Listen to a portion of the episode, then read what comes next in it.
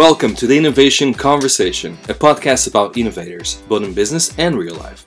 Hosted by myself, Ricardo Pascual, and Harry McDonough. Today's episode is sponsored by Hyperskill. Hyperskill is a learning and training platform that enables people from all over the world to learn new tech skills. If you're looking to learn new tech skills, this is a platform to choose. You can find out more about them on hyperskill.org. Today, we are talking with Alexander Piskunov, a very well known investor, about what investors look for in a startup and some very interesting stories, even involving the FBI. Hi, and welcome to another episode of the Innovation Conversation. Today, we are joined by Alexander Piskunov. I hope I pronounced your last name correctly. Um, Alexander, thank you so much for being here. It's a pleasure. Thank you very much, Ricardo, for inviting me to speak to your wonderful audience. Yeah, me and Harry are both quite excited about your presence here because it's actually the first time we have an investor on our podcast, and we've interviewed quite a few startups now. Um, so we, we're kind of curious to find out what ticks all your boxes and what you're looking for in terms of you know um, startups when you do invest in them, but also how do you feel about the market right now? So I guess let's get started with, with a very straightforward question everyone's complaining about the market's really bad right now. It's hard to get investment. What's your your take on this?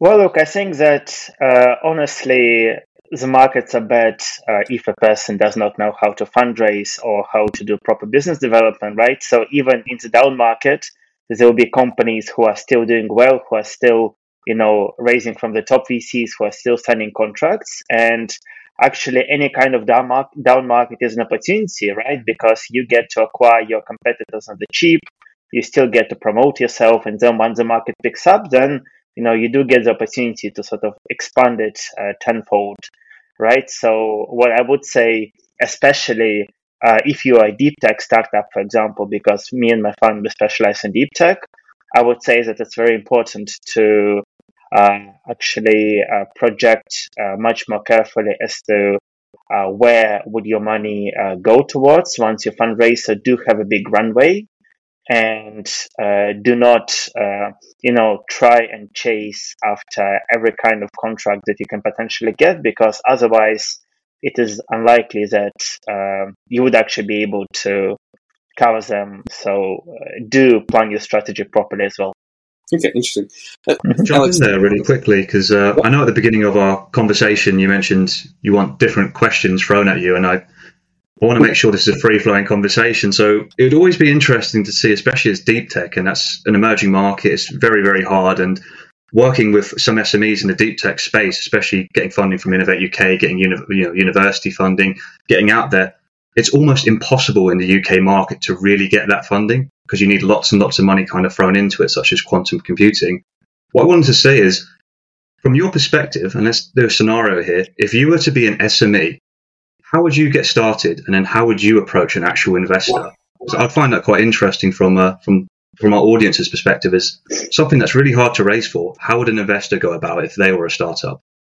Well, look, I mean, uh, you've mentioned emerging markets and then you've mentioned UK. Uh, to be honest with you, Harry, those are two completely different beasts, right? So in the UK, yes, it might be more problematic, but there are also much more opportunities. For example, in the grant space, or uh, you know, when you are approaching sources uh, other than venture capital for financing. So, for example, in the UK, you can raise venture debt. You can go to venture studios who are, you know, supporting you. Maybe not as much with money as they are supporting you with expertise, uh, R&D, engineers, you know, marketing, and uh, you know, in return, they are basically joining you as a co-founder, right? So you're giving away much more equity. But uh, for some founders, uh, it is worth it, especially you know if you are considering deep tech companies or hardware, where uh, once again, you know, R&D takes so much longer, it takes longer to commercialize. Um, so if I was, you know, fundraising for an early stage company uh, in deep tech in the UK, I mm-hmm. uh, would uh, first of all focus uh, quite a bit on um, first of all developing the MVP, right? Because for the investor, it's very important to actually be able to touch or at least experience the product and uh, even you know even if you're not selling it uh, to the b2c or to the b market yet uh, it is uh, you know still uh, a sign for the investor that by giving you the money, he would not be, you know, trying to kickstart a train which is still, but he would just be, you know, putting more coal into the fire.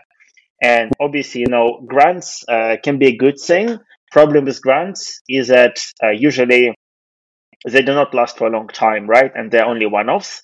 So uh, usually, you know, they're just using equity-free option by entrepreneurs, and it could be a, a good opportunity for slight self-promotion, right? So, for example, if the UK government or big corporation gave you a grant, it means that you know at least your idea and technology are promising and innovative. Uh, and uh, then, you know, obviously, uh, if you are considering the traditional VC route, there are lots of opportunities in the beginning. You would probably still have to spend quite a bit of your own money, right, in the so-called friends, family, and uh, fools round. then angels, uh, early stage VCs, you know the you know the drill. Uh, yeah. But in the emerging markets, actually, uh, the situation is much more complicated because uh, in the emerging markets, very, very few uh, people, such as, for example, business angels or accelerators actually exist. And the majority of the money is concentrated in the private equity stage or, you know, the M&A deals. And as a result, at the idea stage, especially for deep tech startup, it's very, very difficult. And uh, this problem is compounded by the fact that a lot of entrepreneurs, for example, from Eastern Europe or from some countries in Southeast Asia, they think completely differently, uh, you know, about uh, their whole business development process, right? So what they're trying to do is they're trying to build as technologically sophisticated product as possible, not really understanding that, you know, there is no end to uh, technological perfection. Mm-hmm. And uh, as a result, you know, they're, uh, they're spending quite a lot of money on patents. They are, you know, com- uh, continuously updating the product. And then uh, they're just being led to the market by uh, some startup in the UK or the States or even in Australia who just uh, prioritized commercialization as a first aspect, right? So if I was a startup in an emerging market, you know, one of the first things I would do is uh, first of all, you know, try and um, get some clients secure, and... se- try and secure, you know, jurisdiction in Western markets because mm-hmm. it's uh, it might you know be slightly more expensive and it might take some time but it's also a sign for example for the western investors that you are uh, being international from day one while for example if you were you know building your deep tech startup and then you know mainly fundraising from the local guys and doing business in the local market well for the uh, funds in silicon valley for the funds in london uh, traction in Vietnam or in Russia or in Bolivia, unfortunately, does not cut it. Right? So, uh, I mean, uh, there is no golden rule, unfortunately. Otherwise, you know, we would all be millionaires and billionaires. So, so you must have a, a, golden rule, if, if you don't mind me asking, because again, you, you invest in, I guess, deep tech, but you're also situated in various different countries. And having a look at your LinkedIn profile, you mentioned you're in Singapore. Again, that's going to the Asia Pacific region, which Singapore is very, very advanced. But then you've also had experience in America and various other regions. So I guess that takes a lot of knowledge, a lot of expertise. And again, you, you would have had experience firsthand into what sectors were the best. But comparing markets, which would you say is the easiest to really launch a deep tech business and get out there? Well, I would definitely, you know, consider the developed markets, like for example, the United States or uh, the UK. But um, you know, deep tech it's a huge field, right? It includes you know software, it includes hardware, it includes AI, robotics, space tech, IoT, smart cities. You've mentioned it, right? And uh, if you look, you know, at the national trends, for example, you would see that UK is very, very good in biotech. Uh, it's doing great work in artificial intelligence, some uh, very, very innovative startups in cybersecurity, in health tech. But uh, when it comes, for example, for the consumer applications, right, in deep tech, they're not so great, right? In quantum computing, it's mainly the US startups, the Canadian startups that are leading the pack, right? So I would not, uh, you know, once again say that um, it's easy just by focusing on the big market to uh, arrive at a situation where you would just be, you know, fundraising left and right as an entrepreneur, where you would be you know, having a great uh, bunch of companies to potentially invest in as a VC, And even if you look at, like, for example, um, artificial intelligence by itself, you would find that, you know, some subsectors within the wider market are trending quite uh, favorably, yet others are, you know, lagging behind. And uh, this is a big problem for the generalist VCs who are, you know, looking at financial technology, deep tech, at AI, and whatever, and you know, just trying to uh, invest in the low hanging fruit because the likelihood is, you know, they are not really as able to do proper due diligence. They're not as able to support their portfolio companies once they do invest. And usually, you know, even if you are a late stage investor, you still have to wait maybe three or four years until you are actually able to generate a meaningful exit. Mm-hmm. And uh, in order to generate that exit, you do need to, you know, provide something other than the money, right? So the smart money aspect. So, uh, you know, one of the things that I've learned very, very early on is that, um, you know, if you are, for example, specializing in healthcare, is great, but uh, it, you probably should specialize just in healthcare, then, right? Because you need to assemble uh, the right team in order to do proper due diligence, in order to build up the right sources for deal flow, and all the other things. And this is what COVID taught quite a lot of people that, uh, you know, generalist uh, investors uh, usually don't outperform the market. So let me ask you something. How do you how do you get started in, in, in being an investor? Because that's mm. I think that's that's something that always got me very curious, and I'm sure a lot of our audience as well. How do you get started in becoming an investor? Because you know, unless you start as a multimillionaire because you have some family money, I, am assuming it's it is a lot of hard work, and you need to do a lot of research into this. So tell us a bit about your journey. Well. Um Great question, Ricardo. So look, I cannot, you know, put my hand on my heart and say that, you know, when I was growing up, when I was finishing uni, all I knew is that, you know, I want to become a venture capitalist, right? So I did start, um, because, you know, I'm originally from Russia, but uh, I studied in the UK at school and at university. And just like the majority of the people who want to make something out of themselves, I started up in investment banking after some time moved to private equity. So that's a traditional finance career. Mm-hmm. And, you know, what excited me back then was, you know, not the salary, even though it was great. It was an opportunity to do exciting deal, deals all over the world.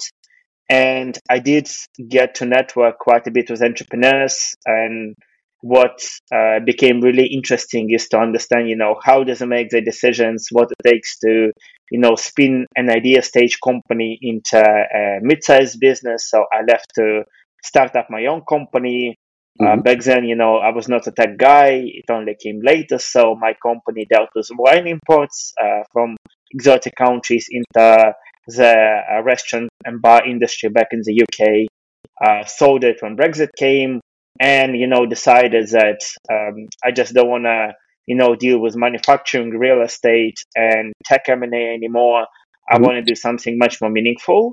So I took my financial experiences, I took my uh, experiences as an entrepreneur, and I moved to Silicon Valley. And yep. I started to work much more with early stage guys who, you know, yes, they had burning eyes uh, and great passion, but not much more than that, unfortunately, right? So when I uh, joined a fund in the US, we were focusing more on the earlier stage deals, so that seed and Series A. And uh, for me, it was very exciting, you know, because I think that was a time when I, uh, you know, started to receive the craziest deals that I ever saw and you know the, kind of deals that you can you know put up on your wall and smile every time that you um, walk nearby because you just cannot dream of them even in your you know craziest dream. But uh, you know that silicon valley for you that's where you know the majority of the innovations uh, get born and die eventually. And th- that was part of the fun so, um, you know, just like I decided that things need to change when Brexit came, uh, COVID also um, made me reconsider some of my options. So I moved over to Singapore and, you know, started up uh, the fund where I work right now. And uh, back when I was in the States, we did early stage deals. Right now, we're focusing on the later stage ones. And to be honest with you guys, um, I must say that, you know, especially in the smart money aspect, it's much more meaningful to run a late stage fund because you're not just, you know, simply helping out with key introductions or, you know, helping to make C-level hires or product validation, but it's much more to do with, you know, late stage M&As, international expansion, fundraising and whatnot. So the actual hands-on aspect is much more interesting. And as a result, uh, there is much more uh, in terms of actually, you know, being able to justify your equities that you're trying to ask in return. Hmm, interesting. All right, I got to ask you this one. This is a bit of a, a wild card, but when you're all this investing, moving to Silicon Valley, did you have the world famous gilet or the vest that you know investors are known for, or not? Is that part of the uniform, or there's no such thing? Well, look, uh, very interesting question. You know, it's just a stereotype, and uh, you know, I think that it's very, very important to dress and act as the part uh, who your clients are, right? So, as a venture capitalist, you know, everybody goes in thinking that, hey, you know, I'll be this uh, rich uh, tech guy, I'll be my own boss. Unfortunately, you're still responsible to many people. Uh, mm-hmm. One of the groups is obviously your LPs, right? The investors into the fund.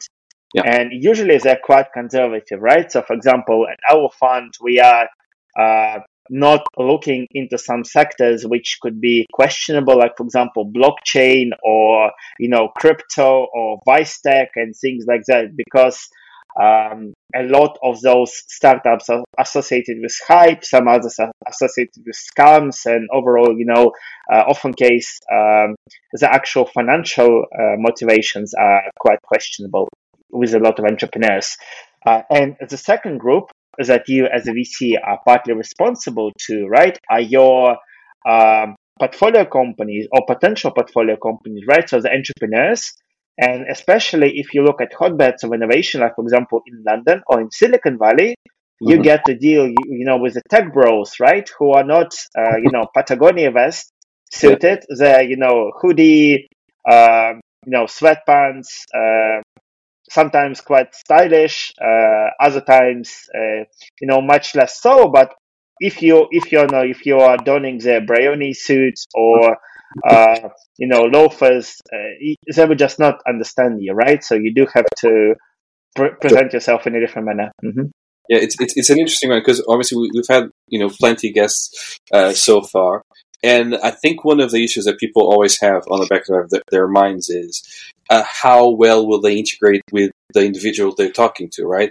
Do they dress the part? Do they not dress the part? Are they coming in with, you know, are they, is it like tech, tech bro mood or is it completely different? And that's all, I think that's always something that you, you find in a lot of entrepreneurs is that kind of imposter syndrome. So let me ask you this. Do you find, do you find that people, when they go to and speak with investors and, and network and all that, do you spot straight away, okay, this person is very nervous, they have a bit of an imposter syndrome, or quite on the contrary, you find that most entrepreneurs actually are able to correctly articulate their ideas and their, their companies? Well, look, I mean, uh, we are not, you know, having a checklist which lists different kind of syndromes as potential, you know, red flags for rejection. Mm-hmm. And we do understand that, you know, especially in uh, the big hubs like once again London or Silicon Valley or New York or Germany, you get entrepreneurs from all over the world who sometimes don't, you know, speak English as a native language, who sometimes are much more technically oriented, and as a result, you know, they are more uh, shy when it comes to dealing with people. Mm-hmm. And you know, often case, uh, for example, right now, uh, as we're a late stage fund, it's still much more, you know, about the actual um, financial revenue that they do have, about their forecast, about their contracts, about, you know, how uh, well can the existing be can the existing product be spun out into product line. While for example if we were you know if i was uh, you know still working at that early stage fund obviously you know uh, if a CEO uh, is quite awkward around people, it's a bad thing because mm-hmm. it does mean that you know it will be more difficult for him not only to fundraise but also to sell to the potential clients. But yeah. for example, if it was you know a chief technical officer, then perhaps it's not such a big problem because we understand that you know a great team is a team that um, complements each other, mm-hmm. uh, but you know still um, once again, if it's a consumer facing product, uh, then being able to articulate yourself uh, is much more important. But also, um, what is important is, for example, if you maybe don't don't really communicate as well, but you have great traction or you are a serial entrepreneur, then mm-hmm. it counts much more because for us it's a sign that maybe maybe you don't really know how to spell it eloquently, right? But once it comes to the business, then you know your stuff, and that's much more important. Interesting. The other question, I just want to go on to that one. You mentioned about your later stage fund. What, what kind of check sizes do you do you throw out there? Oh, it's uh, in the dozens of millions. And then, do you also follow the process of you go on lead investor approach? So as long as that individual has a lead investor, you follow it, or do you kind of throw out all the cash into them straight away? Uh, well, we uh, occasionally lead our deals. Sometimes, you know, uh, because we are uh, already investing in deals which are quite well known. Sometimes we do uh, prefer uh, the round to be led, you know, by a huge investor, which for us, you know, it's not only a sign of quality, but it's also an opportunity for them to sort of bear the brunt of the of the work and the risk. Uh, but uh, you know, when it comes to leading the round, obviously it's much more uh, beneficial because not only we do get an opportunity to take more equity, but also it's much more uh, meaningful when it comes to, for example, to the board presence or to the public attention. So it's a better opportunity for us to showcase, for example, to our LPs and the funds that you know, hey, we uh, were the right avenue uh, for your money. And then just going off that as well, you again being a lead investor, you got you, you get the lion's share, you get more equity on that side. But I just want to throw it out there. You've all seen the story of of WeWork and how great that was with, with SoftBank putting a lot of money into it, and you know, and Adam Neumann kind of doing his own bits and pieces. Have you got similar stories to that? If you don't mind sharing, has, has anybody ever done something similar to any of the companies you've invested in, or has it anything you know cautionary tales, or that'd be quite, well, um, I mean, Adam Neumann, very interesting guy. Uh, you know, obviously you can say a lot about him, but what you cannot deny is that this guy knows how to fundraise and this guy knows how to sell, right? And he does uh, present a clear picture how to revolutionize an industry, namely the real estate industry, which is very, very old fashioned in its current nature. And mm-hmm. it's huge in terms of the market size, right? So this is why you know, yes, uh, WeWork uh, flopped. Yes, uh, you know, Masayoshi very, very unhappy. But Adam Neumann, he still fundraised for his uh, second venture, right? Yeah. Because he did not lie outright, even though he did, you know, uh, make some claims which are quite bold. But unlike, for example, Elizabeth Holmes and Theranos, he did not lie outright.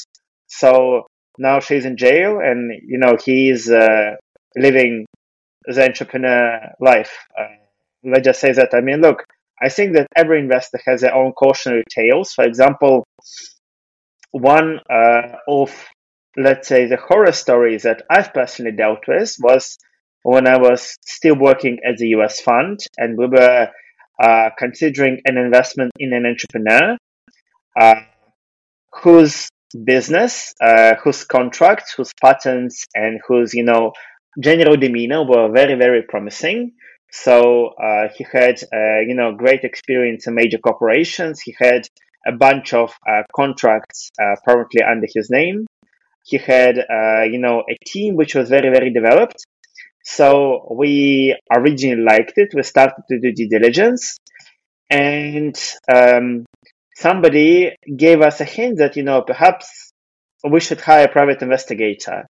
And uh, you know, to give you guys um, a perspective, this this is something that does not happen very often. Mm-hmm. So we hired that investigator, and he said he came back after um, a week or so to us, and he said, "Hey, you know, this guy might be great, but he changed his name.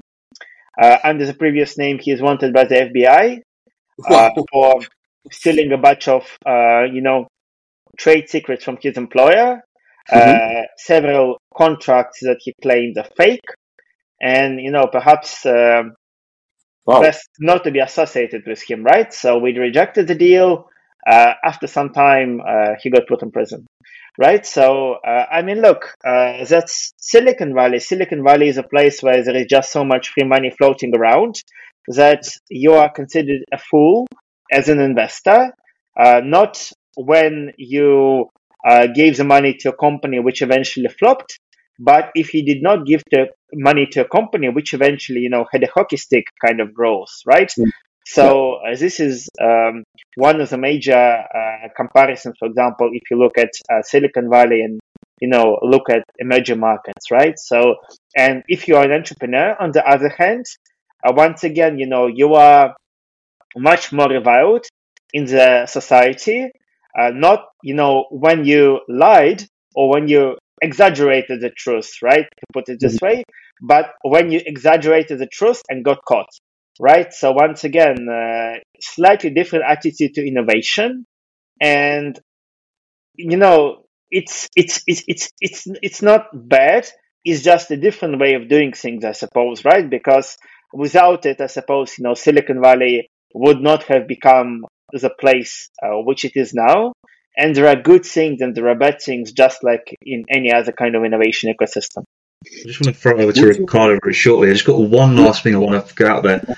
A lot of the stuff we see online on LinkedIn is always about startups saying how investors have rejected me or not replied, and they all say the startup community is really, really small, and we all talk and we want to say this is this is a bad investor, this is a good investor. I really like this one. So, from what you've mentioned there, would you say the investor community is very small? And what you've gone on about this guy line, I presume he it's near impossible for him to ever raise investment again. Is that the case? Well, of course. Look, I mean, uh, if you look at any kind of uh, investment or innovation ecosystem, the community is always very small. Like, for example, in Silicon Valley, it's multiplied by hundredfold, right? Because, you know, as an investor, you are always attending the same events. You are, you know, uh, going to gym or you know to the nightlife in the same places. And ultimately you do get to uh, collaborate on due diligence or on deal flow sharing or on many other aspects of the overall work process. So you do get to exchange opinions. And this is why for entrepreneurs it's very very important to you know uh, present themselves quite uh, cautiously but it's also very important to do proper due diligence on the investors, right? So do talk to existing portfolio companies to see, you know, how exactly helpful was the investor in relation to what they claim, you know, what kind of red flags, uh, what kind of, uh, you know, uh, investor base uh, do they have and things like that. So do take um, an opportunity to sort of do your own due diligence and do not neglect it because otherwise, you know, you might be facing a problem, but it would be once, you know, he's already on your cap table, which is not a good situation to be in. So, what, what type of red flags would you point out that, you know, for you are like a no go? And the moment you find them, obviously, apart from being wanted by the FBI, which is a massive thing, um, which are the ones that say, okay, if this is not, you know, there, I'm not going to invest, or I think it's a massive red flag. It's like, like, can I ask for the top five or maybe top three? The ones who say, you know what, it doesn't work for me at all. Well, look, I mean, um, it's a broad question. It does depend on the stage. So, for example, when I was working at an early stage fund, uh, one of the red flags for us was if the entrepreneur is a solo founder, right? Because we do understand that, you know, there are only 24 hours in a day, no matter how bright you are, quite unlikely, uh, you know, just uh, by the law of numbers that you would be able to uh, do everything just by yourself. Um, other than that, you know, on the earlier stages, red flags are, for example, uh, if you are, let's say, once again, if we go to the deep tech space, if you are at an early sp- early stage, uh, spending too much time and effort to um, allocate on patents, right? Because we do understand that, you know, patents at an early stage can be circumvented quite easily. And mm-hmm. once you are in the public space, uh, unless, you know, you have the right set of investors and uh, corporate clients, then it's uh, quite likely that uh, a bunch of others can just, you know, circumvent the technology. So, uh, and, you know, at the same time, the patents, they take quite a long time to, um, secure, especially if you're talking about the international ones, and they can be quite costly, which Yeah. is the money that perhaps, you know, you should be spending on business development or early marketing or, you know, hiring, you know, uh, early team members.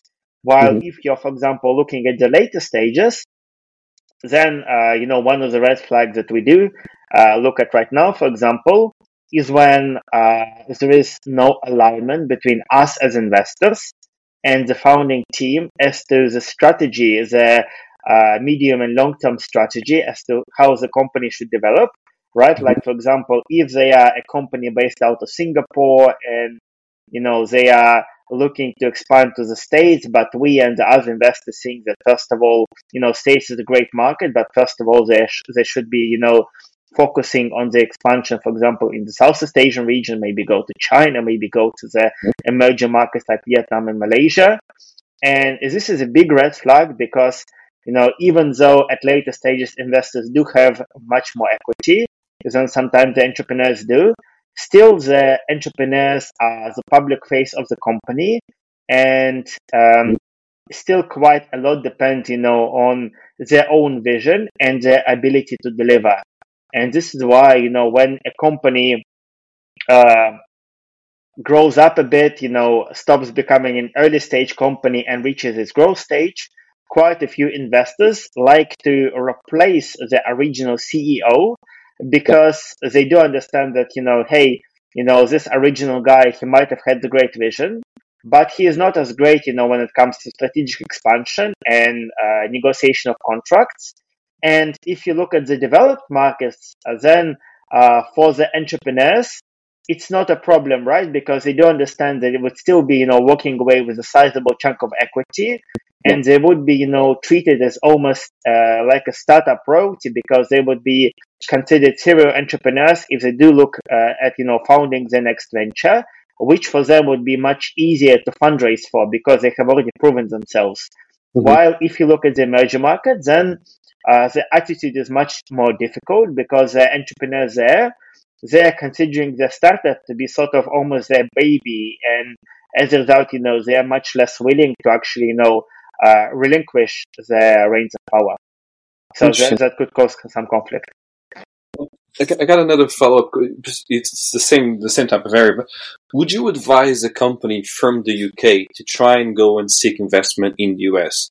Reason being is a lot of the startups we talk with, they actually don't ask for that much money. I mean, the max ticket size they normally go for, or the the, the, the first round they go for, is around 250k. That has to do with that whole SEIS thing.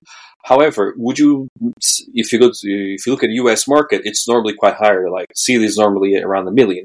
Would you advise anyone in the case say, hey, why don't you just take a flight to San Francisco and try and raise some money there because you get a lot more money and you can play around a lot more with that money. It gives you much longer runway. Or not at all, and just say actually focus on your existing market and trying to raise investment from your local investors. Well, look, I mean, I think that it does depend on, you know, once again, are you a serial entrepreneur? What's your network like, right? Because yes, in Silicon Valley or in New York, the valuations sometimes, and you know, that's not always the case. Sometimes they are higher than in Mhm. London, but uh, you know, it does take much more time and effort for you to travel between London and San Francisco. It does take much more time and effort to build up your network from scratch. And you would still be considered an outsider, even if you are a great company based out of London, uh, Yeah. unless you have taken some active steps to, you know, get integrated into the local system. So, for example, how you can do it? Maybe you can go through the local acceleration program like Y Combinator, right? Maybe you can try and secure financing from uh, the uh, branch of uh, a VC fund that you fundraise from in London, if they do have offices, for example, in San Francisco or New York. But in general, I would say that the best thing for you as an entrepreneur would be to focus on a market where the majority of your customers are currently based in and Yeah. where your legal jurisdiction is, right? Because, uh, you know, for example, uh, in terms of the legal jurisdiction, it's much more understandable and convenient for the investors to deal with you on the fundraising aspect if they have, um, you know, for example, the majority of the other portfolio companies in uh, that they have dealt with are in the similar jurisdiction, right? Because they understand better how to do proper term sheets with you as well. They understand some potential red flags or you know problems that can arise, and as a result, you know they are much more willing to trust you or uh, you know on their own side to do due diligence on you because you would be you know reporting under the same guidelines. Um, and at the same time, you know when it comes to the clients, uh, also you know if you are fundraising from the US and the majority of your clients are from the UK, yes, you know, it's easier than if the clients of yours, they were from Malaysia or from uh, Ukraine, for example. But, uh, you know, because of the similar uh, purchasing power and consumer habits between the US and the UK, but they're not the same, right? And the US investors understand that, right? So they are looking for traction on their local market. So yeah. what I would advise you, unless you're a serial entrepreneur who already knows how it's done and who already has a network, is to go and fundraise from the states if you're UK based if you're a UK based company. Mm-hmm. Once you know, once you're in the growth stage, right? So, for example, you've conquered the UK market. Maybe you know you are considering expansion to Europe. Maybe you're considering the expansion to the States, and you know what exactly do you want from the UK or uh, from the US guys when it comes to the smart money aspect. And once you have that sorted, then do go and fundraise there. Did you jump in though? Yeah, How does the fundraising compare to the from the US to the UK and to let's say Africa and China? Because with the UK, they've just relaunched or haven't relaunched it, but they've just extended the let's say the deadline for SEIS and EIS to 2030 or 2035. So this gives investors more security, more aspects to you know play with their money, tax incentives. Is there something similar to that in America? And then following on from that, if you look at countries like Africa, a lot of the a lot of the money in Africa or the investment that comes into Africa is from the US, but a lot of it's often held in offshore accounts because of obviously, uh, let's say, country regulations or corruption in other areas as well. And then you also mentioned about China. How would you, you know, how do those fundraising journeys differ from, let's say, if I was to do one in America, I was to do one in the UK, and maybe if I was to do one in Africa or China, because they're very harsh markets, and there's a lot of uh, you know tension between all of them. I'd say.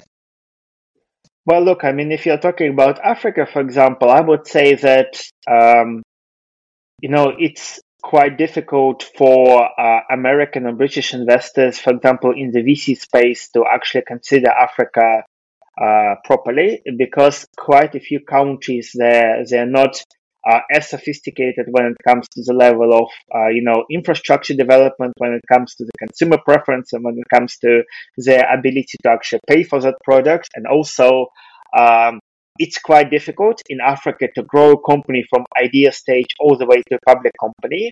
So it takes much longer and is more difficult for an investor to actually make a meaningful exit. So usually when it comes to Africa, you would not perhaps you know see the deep tech uh, companies doing well, you would see the companies in the impact space doing well, right? So maybe uh, financial services, maybe you know ride sharing or uh, you know electricity or clean water. So things basically which are you know already solved for many decades in the West, but you know there's still a big problem uh, for the uh, emerging countries in Africa. And uh, to be honest, um, it's not you know only applicable to you know uh, deep Africa. It's also to a certain extent applicable to even the uh, spots like, for example, South Africa, right? Because they're still facing quite a few of the similar problems as the rest of the continent. Uh, when you're talking about, for example, uh, about China, then uh, you would actually see that quite a lot of American investors they would have loved to invest in China, right? Because China is a massively growing market uh, with a lot of the trends, uh, for example, uh, in terms of the massive development rate of artificial intelligence, they're quite similar. But mm-hmm. also, there are more opportunities to actually, you know, uh, make um, deals which are not available anywhere else in the West. Problem is, uh, you, you know, because of the political tension, because of the trade conflicts going on, for many investors, especially you know the bigger ones who are managing institutional money or you know the pension fund money, it's quite difficult to invest in uh, Chinese startups, and mm-hmm. also uh, they quite quickly find that the Chinese market it's much more closed to foreign investments than, for example, the US one, right? So, for example, if you are considering to invest in the Chinese market as a Western investor, one thing that quite a few funds do is they locate in Hong Kong, right? And through local shelves, they are trying to make deals on the mainland. But sometimes, you know, because once again of the politics and the differences in uh, purchasing power and other things, sometimes they're not really, you know, able to make the right deals. And also, you have to consider the fact that quite a few uh, deals in China, just like deals in Silicon Valley, they're very overvalued, right? Because there is just quite a lot of money available in China coming from very, very late stage investors who sometimes, if it's a uh, vertical which is growing quite rapidly, they're able to drown, drown the vertical money. And as a result, you know, even if you are an entrepreneur back in China whose business perhaps, you know, is not super stellar when it comes to the potential for international expansion, you would still be able to grow a big company in the local region. And sometimes it's just all you need, right? Because, like, for example, if you compare it uh, to Africa, you can still, you know, make uh, a unicorn just by focusing on the local Chinese market. While, for example, in South Africa or in uh, Nigeria, it's much, much more difficult. No, because it, it, seems it's you mentioned quite quite a lot of different regions there, but it's you know every time I hear, for example, about China, um, ride sharing apps, you know, um, for actually the the bike sharing apps, you now look at pictures and there's graveyards and graveyards full of bicycles because everyone kind of flooded the market, right? The potential was great. And then I also get that, that thing you know, said about how investors, they buy on, onto the hype. So if it's a, if they see a lot of people are buying into the company, say, okay, let, let me also buy it because you never know, you know, it's hit or miss, hit or miss. Sometimes they, they actually might be uh, very successful. Um, what advice would you give right now to people. I wouldn't say just starting out, but they, ha- they have some traction. They're you know C trying to go to Series A's. What advice would you give them overall? Should they like? Is there like any tips or tricks you can give or, or something like that?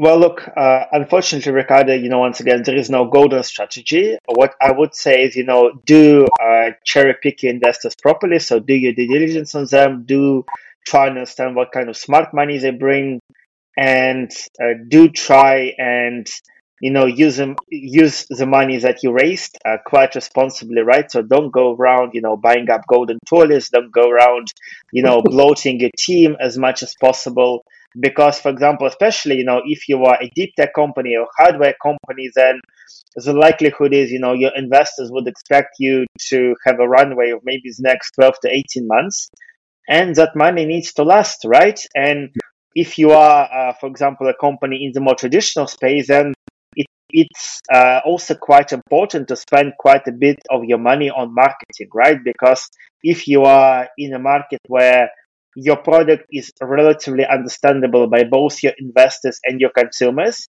then mm-hmm. your moat, right, your competitive advantage is much more, much less to do with your actual technology as it is uh, to do with your ability to differentiate yourself in the eyes of the consumer, as well as about your uh, business uh, relationships and clients that you might deliver, right? Because once they start using you, then it means that, you know, unless something goes catastrophically wrong, uh, it is less likely that they would start using your competitor, right? At least because, you know, of the sunk costs, right? So do have the right marketing strategy in mind.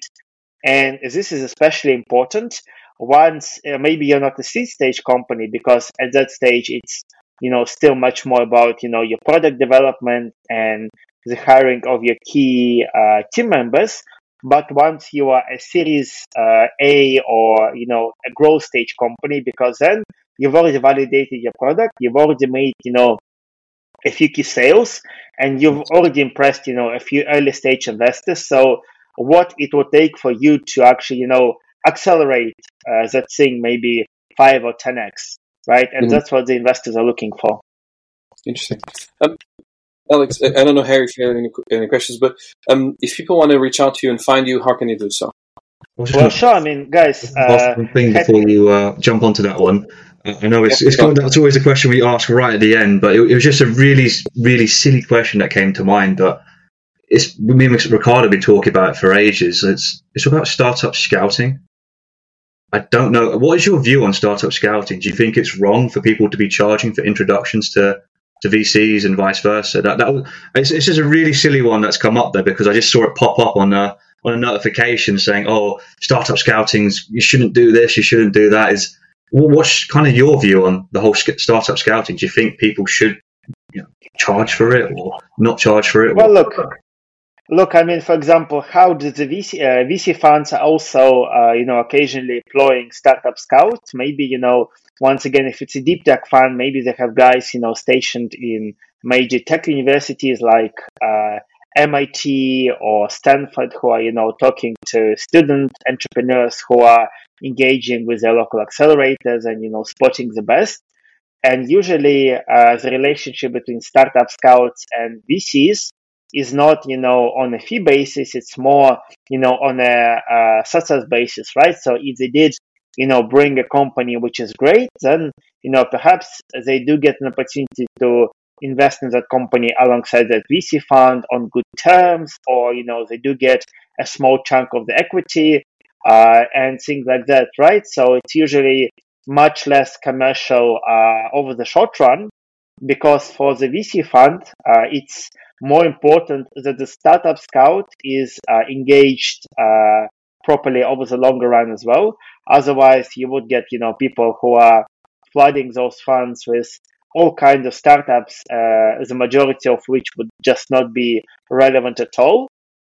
But mm-hmm. Uh, you know, to answer your question about how do I feel uh, when uh, a startup scout approaches you know entrepreneurs and uh, offers them an introduction to a VC, I I personally would not believe in that very much because ultimately, you know, uh, if you are an entrepreneur uh, who does not have the right connections by himself, then mm-hmm. it is much more meaningful for you, even though it might take longer to actually uh, try and generate those connections by yourself. Maybe, you know, it can be done in multiple ways. Maybe you are you know, once again, uh, going around and um, appearing at an acceleration program where a few angel investors or VCs are also present to potentially, you know, invest in those companies. Maybe you are, you know, displaying your product at some kind of, you know, technology or conference. Uh, maybe you are, uh, you know, once again, appearing at a podcast and some people get interested. And, you know, always it's very important, especially if you're an idea stage entrepreneur where there is uh, quite little in terms of traction or commercialization. Very important to show that you have, uh, you know, a coherent vision and that you as an entrepreneur, you are quite uh, a reliable person to potentially associate with, right? So you're passionate and uh, you're reliable and that, that draws people much more than a connection by a startup scout who is, you know, always going to be on the sidelines and mm-hmm. ultimately, mm-hmm. for a VC, if a startup scout came to me and said, "Hey, you know, uh, I have a bunch of great companies uh, for your potential interest," uh, ultimately, I would say that the majority of the companies they would not be relevant, and the majority of the companies we, we would not properly, you know, consider because um, the majority of the deals that we actually end up investing in they come from our own network who are not, you know, startup scouts, but they are, you know, uh, maybe partners at other funds or our own portfolio companies or, you know, uh, the bigger guys who are saying that, hey, you know, we potentially could be doing an M&A with the startup uh, at a later stage once they do validate the technology, right? So for us, it's much greater uh, validation than some guy who wants to make a quick buck. So for you as an entrepreneur, I would say, you know, don't don't get sucked into, you know, this uh, business of people who are trying to profit off you. Do go the longer route, but the more meaningful one. So, what platforms yeah, or tools would you use for, just say, if you're a startup trying to find all these individuals or reach out and find mentors or investors? What's what's kind of the best platforms? Is it just LinkedIn? Well, is it? I mean, uh, it's very important, uh, even at an early stage, even if you're a seed stage or like a pre-seed company, to go and build up your public presence, right? So do have your startup page in the major public databases like Crunchbase, uh, you know, Tracxn, AngelList, uh, PitchBook, even a bunch of others. Do try and, you know, uh, present your product at conferences. Do try and, you know, build up your LinkedIn. Uh, obviously, it's very important to, once again, uh, share your vision and to explain every time coherently as to how exactly your product is unique uh, from your competition and how exactly are you planning to uh, grow it from the current point to maybe a few years time in terms of the key product features in terms of you know the geographical presence and things like that. So uh, public uh, persona um, is very important especially in the markets where there is quite a lot of competition and as a result you know there is opportunity for entrepreneurs even if uh, their commercialization aspect is not top notch yet to still fundraise and to still make you know early um, introductions to potential clients. Thank you. I'll pass it to you, Ricardo. I know you got your, your special words to ask. no, no, I was just. Uh, I think we should actually have an, another episode of this because there's so much stuff we can still ask you, and uh, it, it's like never ending because you um, I should put this, all the startups we have, they always have questions for investors, but I think it's always hard to actually have an honest conversation and say, hey, what do you think about this? What do you think about that? Because there's always an angle, right? Especially if you're a startup, because you're always look at, oh, it's an investor. They might give me money. But neither me or Harry uh, are raising, so it's it's just a very honest conversation. Um, what I would ask you at this stage is if you want to share your details, if people want to find you, and then let's definitely schedule something for for an, uh, an extra episode if you're willing, because that'll be great. Um, so, Alexander, if people want to find you on LinkedIn and, and, and stuff, how can they do so? Well, uh, Ricardo, let me just say one final thing for your startup audience, right? So, like for example, for us as a fund, we have uh, a deal flow funnel of startups coming to us from a huge range of sources, right? Like, for example, our investment team, they're looking at public databases. You know, we are often going to different conferences to speak. Startups write to us. Sometimes startups write to us, you know, just because they know we are an investor who can potentially give the money.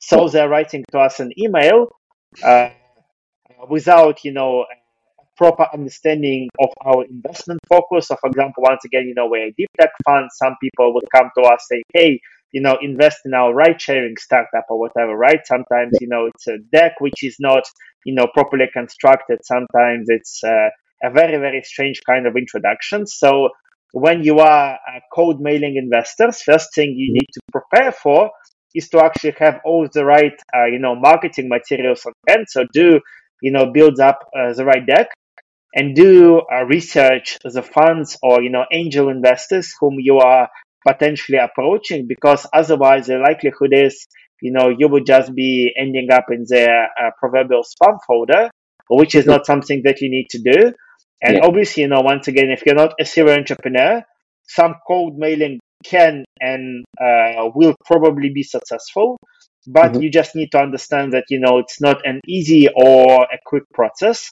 so do uh, your background research. And that's the thing I wanted to say, right? I mean, I would love to talk to your entrepreneur uh, listeners and do hit me with your crazy ideas. Uh, happy, you know, to stay in touch via LinkedIn. I'm sure that the guys would uh, share it in due course. Mm-hmm. And, uh, you know, happy to potentially review a deck or two and, you know, share my own opinion.